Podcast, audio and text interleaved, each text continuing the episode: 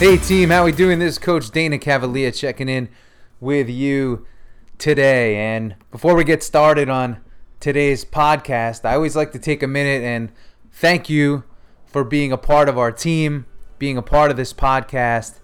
And I also like to invite you to join our daily blog, which comes out at 6:02 weekday mornings, and it's about inspiration, motivation, and tips tools to help you get ahead each day in your high performance journey and your high performance life. And we have some really special people that follow the blog each and every day from professional athletes to high level CEOs and executives and those that are seeking guidance to get to the next step in their personal and professional journey. So, today the blog is really about you deciding. You make the decision.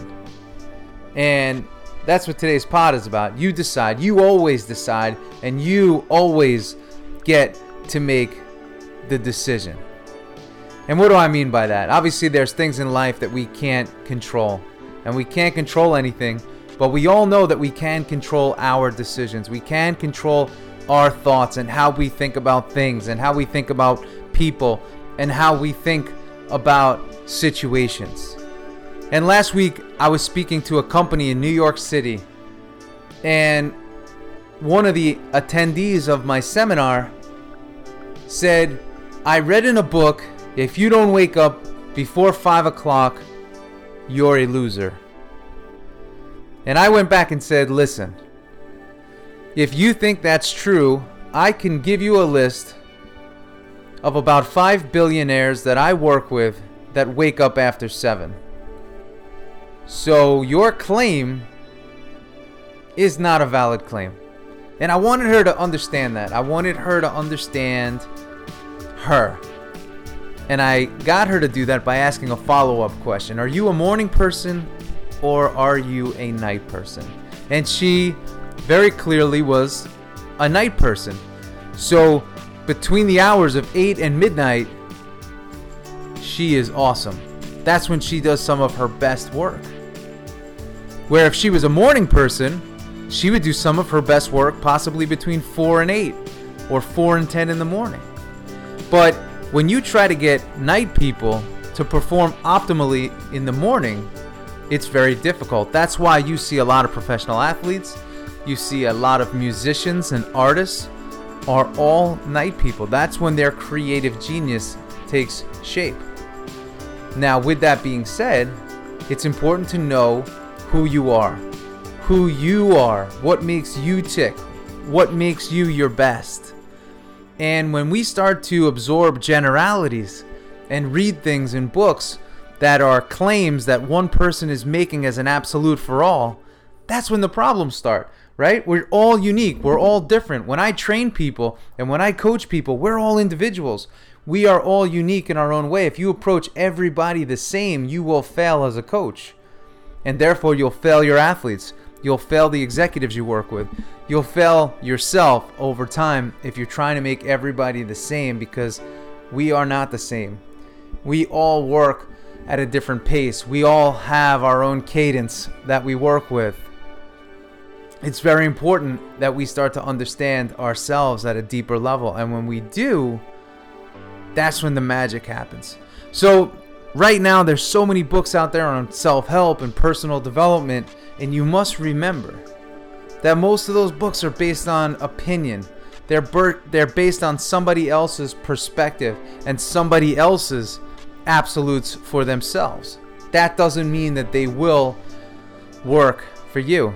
Now, some of those things may, and it's important that you try, test, try, test, and put them into your routine.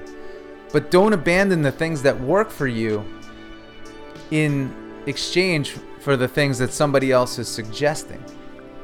Right? So, I found it easy for people to preach what you should do, but those people are not you. And when I work with people and I coach people, the one thing that I try to really hone in on with them is to get them to understand themselves. what is it that makes you tick and what is it that makes you go? What is your personal it factor and what are the things in your routine that we could build in to support that thing, that it factor, that mission, that goal? And that's where it starts. So you got to do what's good for you. You got to do what feels right for you. Again, something I've learned as I've gone through my journey is we all pace at different paces. There's times when I'm working very fast and my team can't keep up. There's times when I'm working very slow and my team is working very fast. But I have to know where I'm pacing and why I'm pacing relative to the rest of the pack. But I also need to know where I'm at in my journey. And sometimes it's okay to go slow. I mean, if you think about it, right? If we're going to live to about 85 years old, hopefully older, some of us could be grinding it out for over 60 years, 70 years of grind, getting after it. You can't possibly pace like Secretariat, Justify, or American Pharoah for 65 years. It's hard. So, your body is an amazing system that regulates itself. So, you ever go through those funks where you're feeling slow and you're feeling tired and you can't get yourself going at the speed that you want? You're not accomplishing things at the speed that you want? understand your body's regulating itself as well. And you have to honor that and realize that if you start to push through and try to overcome yourself too quickly, you could put yourself in a state of burnout and you can be totally cooked. Again, guilty as charged, been there.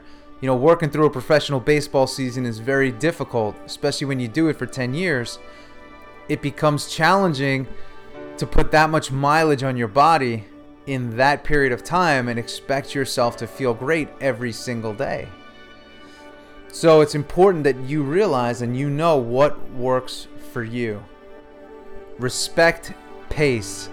We all pace differently. You may tell somebody to do something and they don't do it. It's not because they don't want to do it. They may just not do they may not do it at this point or right now or under the timelines that you expect of them. Respect that. Respect them. And for those of you that are listening to this, take a deep dive into yourself. Start to understand yourself. Start to understand how you react towards certain things. I work with a lot of people to reform their diets and how they eat and how they fuel themselves. And it's amazing how many people are in their 50s and 60s and don't know how to eat.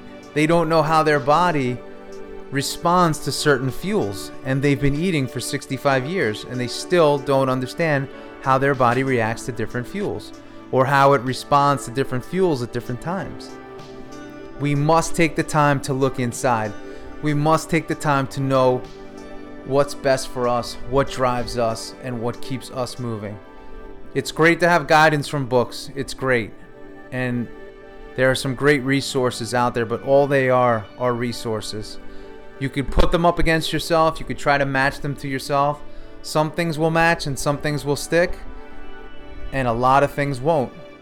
Keep it simple. Keep it simple for yourself. Remember, if you could create enough silence and peace around you, you have the ability to make the best decisions for yourself. Nobody else can make those decisions for you. Surround yourself with great people, surround yourself with a great support staff and team but ultimately, in the end, you have to make the decisions and own them for what's best for yourself. And never forget that.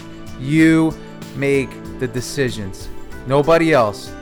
Again, you could look left, you could look right for a little bit of guidance, but ultimately, the verdict comes down to you. It's your journey, it's your ride, it's your game. Honor the pace, honor yourself, always remember you make the decisions. This is Coach Dana Cavalea. I hope you enjoyed today's message. If you did, please share it. We're always trying to build our team. As I said earlier, get on the blog, CoachDanaCavalea.com, DanaCavalea.com. And I look forward to any questions that you guys may have. You could reach me at Dana at DanaCavalea.com as well. This is Coach Dana Cavalea signing out. See ya.